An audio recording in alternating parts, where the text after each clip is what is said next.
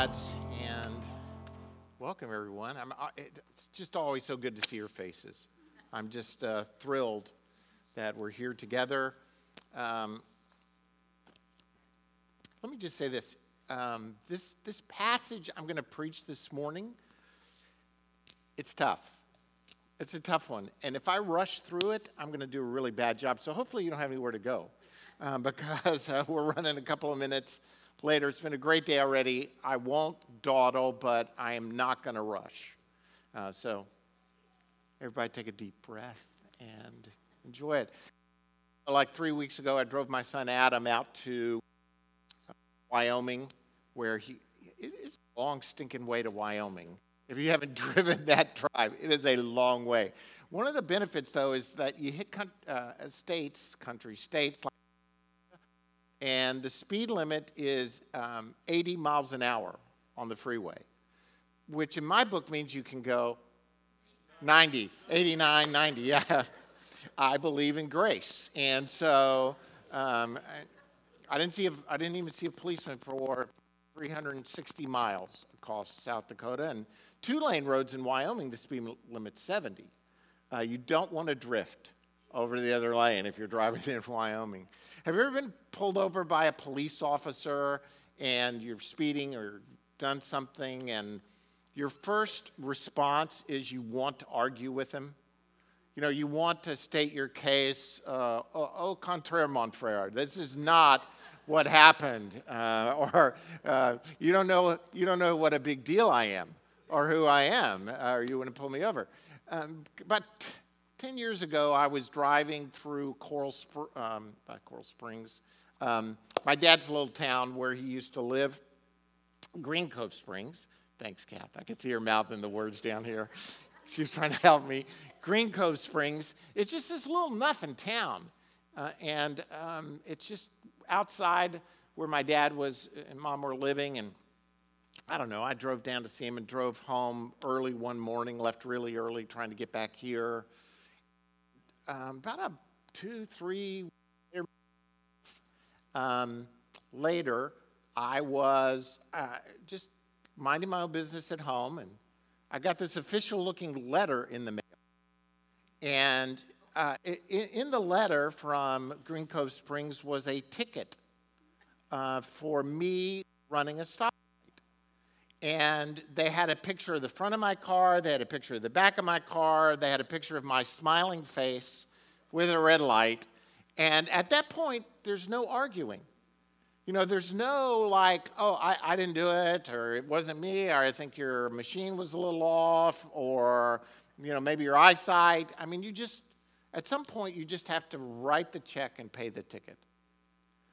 Today, we're going to see in Ezekiel that on a much grander scale, it's, the day has come. The day has come for the nation of Israel for them to pay the price for their transgressions, to pay the price for their sin.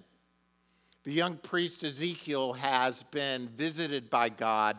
He is 700 miles from Jerusalem. He's a couple hundred miles from the capital city of Babylon. He's been carried off into captivity by the Babylonians. He's sitting by, uh, uh, he's in a refugee camp by the Kebar River or canal, depending on how it reads. And he is been given the job of being a watchman, a prophet to the exiles. Uh, last week, Gabriel did a great job of talking about our position, so to speak, as people of God and as watchmen in this day and age to, to carry forth the gospel to all people groups. And this is who uh, Ezekiel is, what he's been called to do. He has been called as a prophet to the exiles. But the reason they're in exile is because of their sin. And they probably are sitting there thinking, okay, we're going to be in exile a while, we're going to go back, things are going to be normal, things are going to be okay. Um, we just have to get through this little rough patch and things will come back to us. But really, what Ezekiel is going to pro- proclaim to them is this, it's going to get much worse before it gets better. much, much worse. And the reason it's going to get much worse is because of the sin of the nation of Israel over a long period of time when God has continually tried to call them back to himself. They've continued to press forward in their sin, our sin, and now the bill has come due. The ticket has it has arrived and this is the time. Now, I am covering four chapters of Ezekiel four, five, six, and seven. So hopefully you read it. I'm going to summarize it. Uh, I'm going to give you a picture. I've got some props because Ezekiel was really big on props. And so I'm going to show, give you some props a little bit, not quite as dramatic as Ezekiel. Remember, he's doing it over a couple of year period of time. I'm doing it in 25 minutes or less. So hopefully, I'm going to give you a summary. I encourage you to go read it. But when you read it, I want you to read it with these things in mind. The nation of Israel has sinned continually over a long period of time. God has continually uh, given grace to them. He's continued to reach out to them. He's continued to move in their midst, and they've continually rejected him. And everything Ezekiel is going to say to the people of God today is this is not somebody bad people, meaning doing this to you. God is on the move, God is in control. Everything that's happening now and going to happen in the days ahead on the judgment and wrath of God being released on you is God. He's doing this. Now, let me tell you, people, this is a tough word. This is a tough word about sin and the wrath of God, and you can start applying it to our nation. I, know that the, the United States, we say, I've said it every week, the United States is not the nation of Israel. We are not the people of Israel. We're not the people of God, in my view. The church is the people of God. So God's judgment begins in the house of God, which is not a really encouraging word either, right? Uh, I mean, it, it, sometimes it should just shake us to say God does not view sin lightly. At the same time, God's judgment was still pronounced on pagan nations as well. I mean, Jonah was ta- told to go to Nineveh. It, was not a godly nation. And say, hey, your sin has not gone unrecognized by God. So don't think that America is, don't, don't dismiss, so to speak, the wrath of God and the judgment of God coming on America if we want to say that our country is not, a, is not the nation of Israel. I'm, I know I'm, te- I'm talking out of both sides of my mouth, but I just I, I don't want us to dismiss that God very well may turn his judgment if our country continues on the path. But let's look at this passage and talk about it. So, first of all, let's look at some prophetic pictures and messages that um, he's going to give. The first is this. Uh, in chapter 4, verses 1 through 3, he talks about a toy city and an iron pan. So the toy city is this he gets a brick, God tells him to take a brick and to draw on it uh, a map, a replication of the nation of Israel. I mean, excuse me, of the city of Jerusalem. And it could have been a clay tablet, it could have been a brick. It's, it's hard to exactly translate what it is. So he's got this brick and then to set ramparts around it. In other words, a siege of the city. And then he says, Take an iron pan. I got a little one because I didn't want to hold a big one up for very long. Honestly, they're heavy. I don't know if you think so, but I didn't want to hold it up long. He says, Take an iron pan and put it in front of your face so that you can't see the toy city. And he's, and he's saying, God is saying, I am here but I am hiding my face from what's going on. A scary message. God sees it, God is making it clear. I'm in control. What's happening here is within my purview, but I'm not going to view it. I have seen and I am turning my face, I'm blocking my view from seeing what's going to happen. God is making it clear he's in control. The enemy that is taking over the city is not the enemy. God is saying, I have turned my wrath on you. Then, Ezekiel has this long layout. This long layout. God says to him in chapter 4, verses 4 through 8, lie down on your left side, presumably with your face towards the brick. I don't know if you can continue to see the brick, but presumably with your face toward the brick. There's, some, there's a lot in these passages we don't exactly know. Uh, we're having to read into them a little bit, and I don't want to read into too much, but he says, I want you to lay on your left side for 390 days. 390 days. Now, let me just say this. I know the first thing you're thinking. 390 days, if you're like, I said this to my kids, two things. One, first question, how do you go to the bathroom? He's on his side for 390 days, how did that work?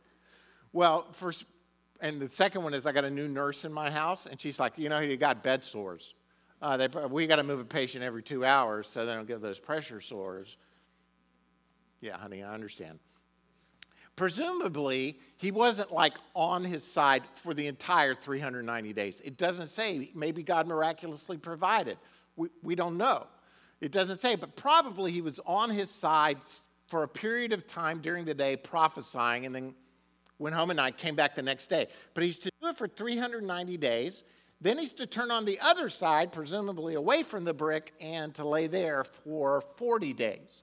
Now, combined, we have a total of, thank you for your math people, for I just wanted to make sure you're listening well. 430 days he's laying on one side and then another. And everything we think about these 430 days is presumed. We understand that a day represents a year, but we don't know exactly what the years stand for. He doesn't make it clear. It, it's because of the nation's sin, but we don't know did the 390 days and the 40 days, the 430, do they in total represent the history of the nation of Israel?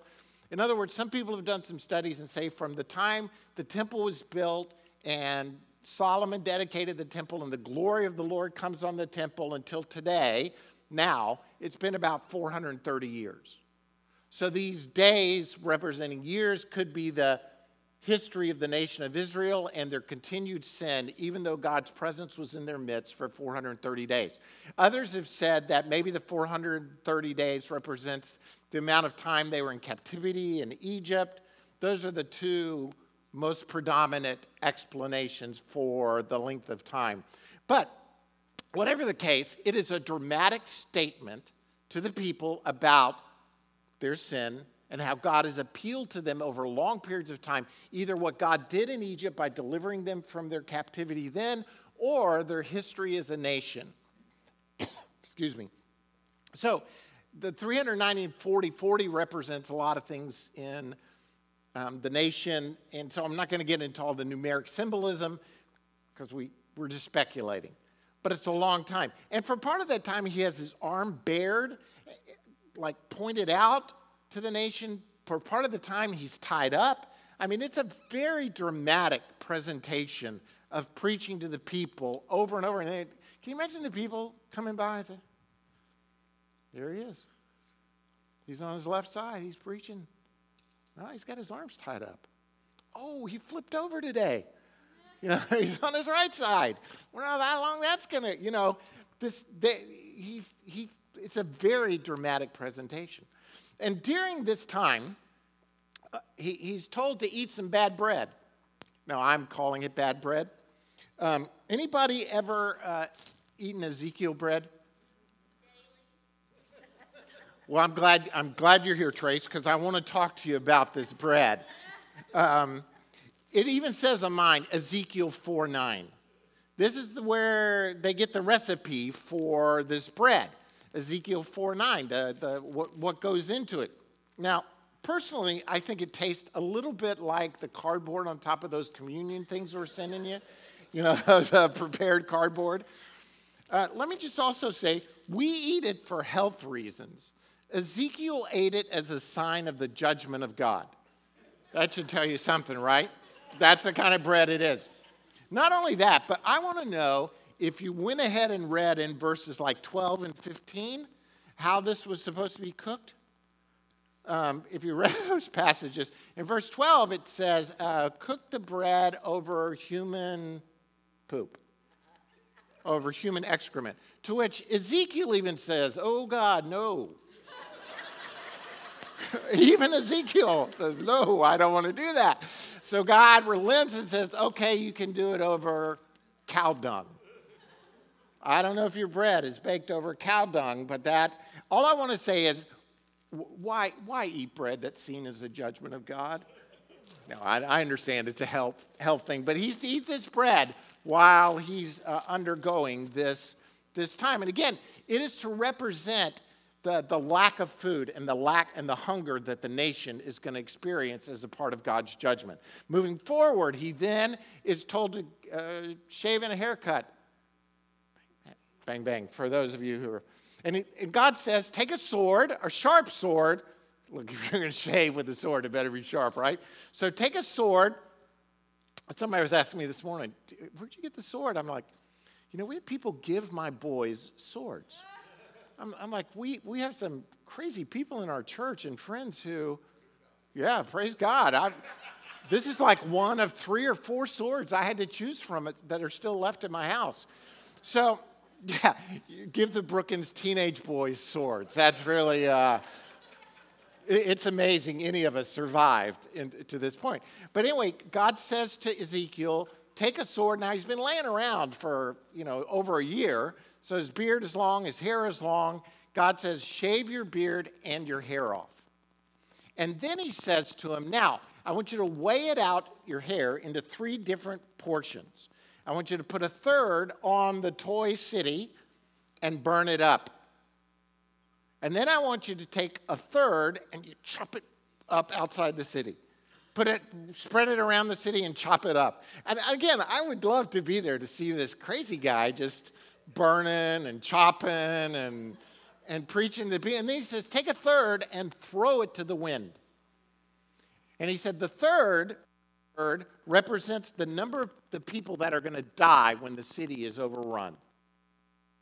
The second third is going to be those that are outside the city that are going to be destroyed when the armies come and the third third the ones that are scattered to the wind are going to represent the people that are going to be lost to the nations, that are going to be carried off into captivity and just lost. Then he says, okay, what I want you to do is take the hair off the sword that's left. So wipe the sword down and gather up a little bit and put it in the fold of your garment. That's going to represent the remnant that I'm going to keep safe. And oh, by the way, take a little bit of the hair out of your fold and put them in a fire because those people aren't going to ever come back when they get carried off. So, of all, the, think of it, all of Ezekiel's hair, a third has been cast to the wind, a third has been burned in the fire, a third has been chopped up by the sword, and just kind of what's left on the sword is what God is going to keep around. His judgment has been pronounced on the nation of Israel. And then he tells him, preach to the mountains. Turn to the mountains, not the people, and preach to the mountains. And the mountains in the nation of Israel, those represented, if you read, I'm, I'm reading through the Bible in the chronological Bible, I'm reading Kings and Chronicles, and they, they talk about these kings, about how they served God, but they didn't tear down the high places. And the high places are those places really represented in the mountains where they would do pagan or idol worship. And he says, Preach to the mountains that this is the time. Judgment has come. Those high places are going to be judged, they're going to be destroyed. And, and God, God in chapter 6, he's prophesying through Ezekiel. And at every point in this, four times at least in this chapter, he says, and you will know that I am the Lord. And they will know I am the Lord. They will know I am the Lord. They will know I am the Lord. This judgment that's coming on the nation of Israel, he's saying to them, I gave you every stinking chance to come back to me. Over and over again, I've done miraculous things in your midst. Over and over again, I brought nations against you and then delivered you. Over and over again, I've called you to, the, to be my people. And over and over again, you've rejected me. So now, this is what's going to happen. This is the judgment. My wrath is being poured out on this nation, and you're going to know I am the Lord. I don't know about you, but I like to know that the Lord is the Lord by when I get healed when I was sick, when something happens good in my family, when something bad goes down. I'm not sure that most of the time I look at it and say, there's God. But sometimes God is in the middle of the storm. It was God who sent Joseph down to Egypt. It was God who did, God is in control. God is on the move. And that's what he wants the nation of Israel to see. And then he comes to chapter 7. And I, in chapter 7, he's going to say the same thing basically three times with some minor changes and expanding a little bit. Scholars call these like panels or segments. So I'm only going to read you what's called the middle panel or segment out of chapter 7 because he's repeating himself and expanding it a little bit. They're all different and they're all spectacular, but I just want to read you the middle one because it gives you the idea. And here's what it says This is what the sovereign Lord says. And listen, when he's speaking this, it, my understanding, I'm not a Hebrew expert. I should have consulted with Dave about it a little more, but I'm not a Hebrew expert. But these aren't even complete sentences, they're just pounding words or pounding statements about what God is saying to the nation. So he said, This is what the sovereign Lord says disaster. An unheard of disaster is coming. The end has come. The end has come. It has roused itself against you. It has come. Doom has come upon you, you who dwell in the land. The time has come, the day is near. There is panic, not joy, upon the mountains. I'm about to pour out my wrath on you and spend my anger against you. I will judge you according to your conduct and repay you for all your detestable practices. I will not look on you with pity or spare you. I will repay you in accordance with your conduct and the detestable practices among you, then you will know that it is the, I, the Lord, who strikes the blow. It's a dramatic passage that speaks of the wrath of God being directed against the nation of Israel, the nation of Judah. It, it, it follows in chapters four through six plagues and famines and swords, and gold and silver are going to be worthless, and there's going to be uh, chaos and chains that are going to come against the people. This whole chapter is very dramatic. And then he closes in verse 27 with almost the same sentence again. He says this I will deal with them according to what? Their conduct. And this is the scary, I mean, this is the scary, one of the scariest phrases to me in the Bible. And by their own standards, I will judge them. Then they will know I am the Lord. What do we take from all of this? What do we take? I'm going to just give you real quick just a couple of points about I, that I believe we need to hear. First of all, sin is serious. Sin is serious. We live in an age where we are presented with the idea that sin is not that big a deal. You know, even within the church, we love the grace message. Oh, you know, God's grace, it is so great. Yeah, it's awesome. But I'm going to talk about why it's so awesome in just a minute. But sin, God takes very seriously. The enemy is constantly coming at us to try and say to us, Did God really say? This is that bad? And, you know, he started in the Garden of Eden with this same process to where Eve said, Well, God said this. She starts making up, expanding on what God said. And, and the enemy just comes directly against what God says and says, If you eat of it, you will not surely die. God had said, If you eat of this fruit, you're going to die. And the enemy comes against and says, You'll not surely die. It's not that big a deal we are constantly faced with this culture that we live in that you can do whatever you want. Sin is really not that big a deal. God says something very different that sin is deceptive and it will be dealt with. Which leads me to the second point, which is sin will be judged. Sin will be judged. Ezekiel 7 9 says, Then you will know that it is I, the Lord, who strikes the blow.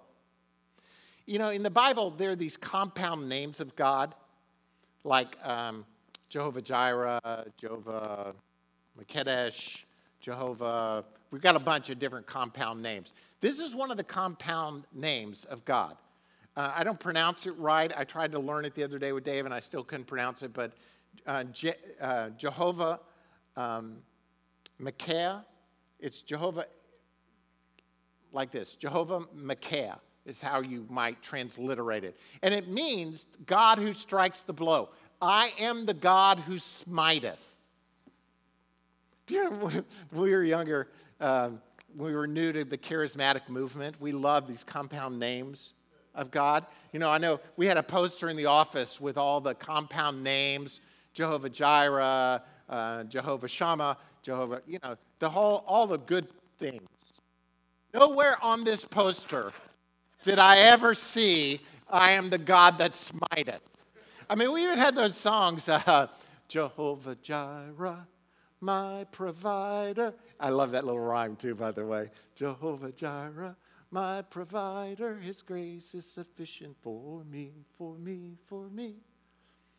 I never heard Jehovah Makah, God who smiteth his wrath is gonna get you and you and you. You know, we never came to the charismatic, hey, yeah, I love it. He's the God that smiteth. I am the God who smiteth thee. I am the Lord your smiter. Uh, you know, we never got those kind of kind of songs, did we?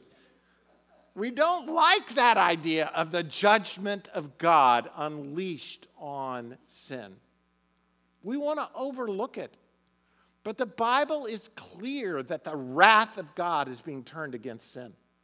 Paul spends a lot of time in Romans giving us this, where he says, The wrath of God. You know, when I studied Romans, by the way, I'm going to keep moving forward, but when I studied Romans in seminary, the wrath of God, the whole idea offended me.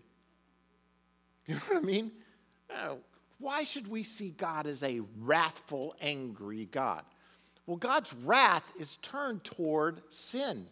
That's he can't do any otherwise. That's he's a holy, righteous God. And he says from the Garden of Eden, if you do this, you'll surely die. That's how serious I take sin. And Paul comes back to it in Romans 1:18 and says, "The wrath of God is being revealed from heaven against all the godlessness and wickedness of men who suppress the truth by their wickedness."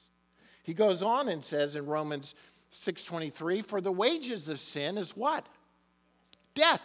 It's, it's the wrath of God being turned against sin. It results in death. His wrath is turned against all ungodliness and wickedness. And yet we take it lightly, sin. And we don't believe judgment. We believe we can just stand before God and say, hey, I, I'm a pretty big deal. I, I, I have some excuses for why I did what I did. And God has come against the nation of Israel and says, when all this takes place, all of this picturesque language of judgment, you'll know that I'm God. And here's one of the dangers, and I, sin is contagious. Sin is contagious. If one person gets away with one thing and then another person hears about it, they start getting away with it. And the next thing you know, everybody's doing it, right? And then we as a culture say it's got to be okay because everybody's doing it. Oh, listen to me, people. We see it over and over again. God's word doesn't say X, Y, Z.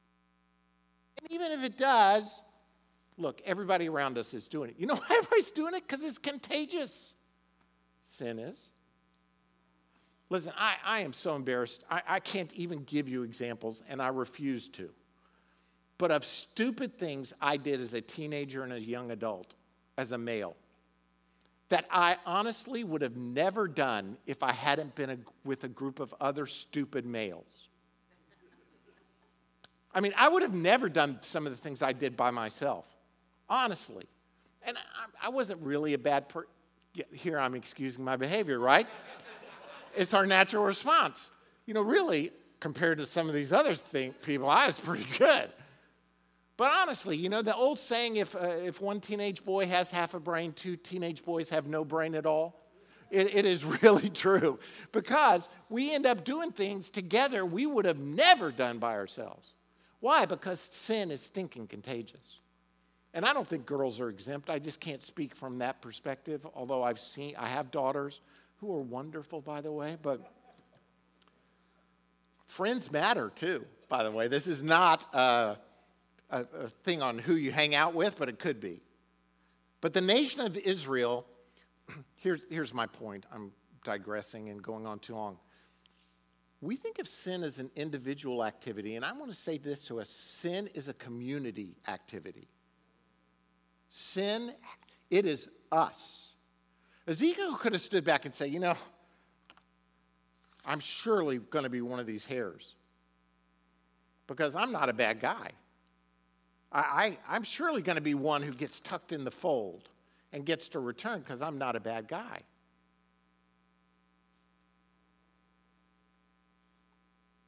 But sin is a community activity. It will be judged. It is contagious. Here's, here's the good news sin is defeated. Sin has been defeated. Now, you may look at this passage and you say, I, I don't see that in 4, 5, 6, and 7. You got to hang on for Ezekiel to give us some hope. Ezekiel is a long book with a lot of things going to take place. But after the judgment comes, it turns into a book of hope for the future that God is going to do some stuff. Sin is serious, sin will be judged. But God has provided a way.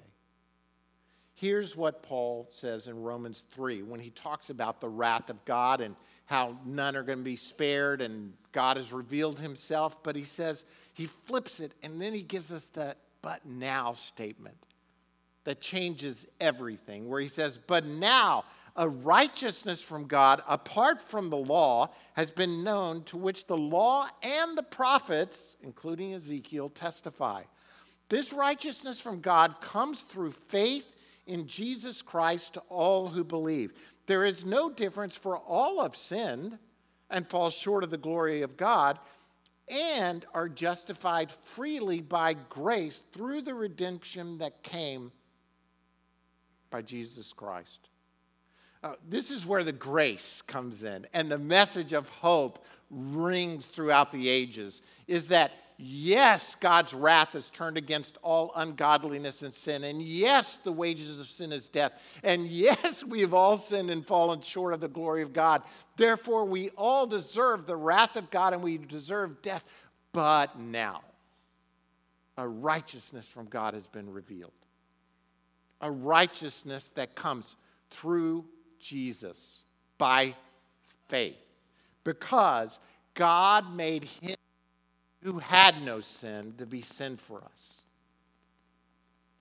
so that in him we might become the righteousness of God. This is the good news. This is the gospel. This is that but what we should be proclaiming. Yes, if I look around the nation of America right now, I'm like, how in the world can God's wrath not come?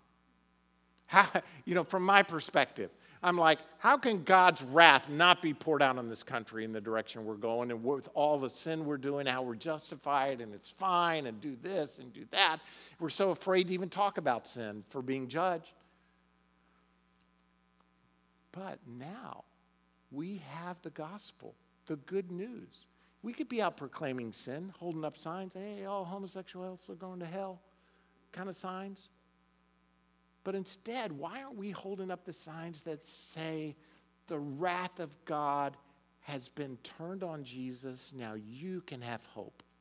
Because the wrath of God is going to be play out. There's no avoiding the wrath of God. You can choose, though, that the wrath of God, you can receive it on yourself, or you can receive the provided Lamb of God who took away the sins of the world. He took our sins himself. And we have the choice to either receive Jesus, who the wrath of God has been poured out on. And all these things that Ezekiel points out about the God that smiteth, who did he strike down? Who did he smite? He, he struck down his only son.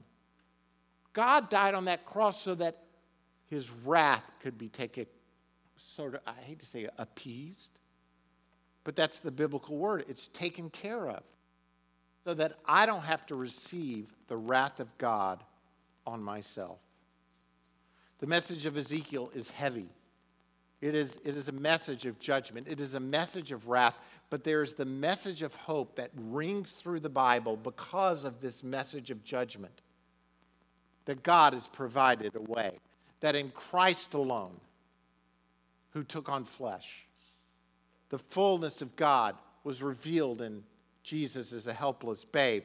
He's the gift of love and righteousness, scorned by the ones he came to save, till on the cross, as Jesus died, the wrath of God was satisfied. For every sin, every one of my sins, every one of your sins, every one of our sins was laid upon him, past, present, and future, so that here in the love of Christ I can live. This morning, I want, I want you to reflect. Have I justified sin in my life? Am I allowing it to just say it's no big deal and living with it? Am I, have I become a, we're so concerned with this virus and how contagious it is. I've got to tell you, the virus has nothing on sin. It is much more contagious. We need the love of Christ the righteousness of God to prevail in our hearts and our lives these days. Reflect on your own life. Receive the truth that God loved you so much, He sent His own Son to die for you so that that wrath could be turned on Him and not on me. Lord, I pray right now this morning that your, your truth would prevail in our hearts and our lives today. God, we thank you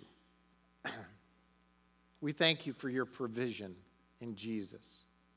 Lord, we can only begin to even grasp the severity of our own sin. We can only begin to get some minor glimpse of the of the way you view sin. Because we're so sinful, we don't even see sin as a problem. And instead, we just kind of justify it. But Lord, I pray today, thanking you that now we can be made right with you, O oh God, even though we're sinful beings, because your wrath was poured out on your Son. So, Lord, on this Father's Day, may you bring us back to a place of understanding and and reception. I pray for anyone who's here today who has not received you, Jesus, as the one who leads their life and forgives their sins. Because, Lord, today, if they haven't, your wrath is on them. Death is imminent, judgment is going to come. But instead, Lord, the gospel of grace is here for us. And so, Lord, today we say thank you. as we close this time of worship, stand up with me and let's just let's sing the gospel. Let's sing the gospel of hope. Let's sing the gospel of life. Let's receive the truth that we have been made right with God through Christ alone.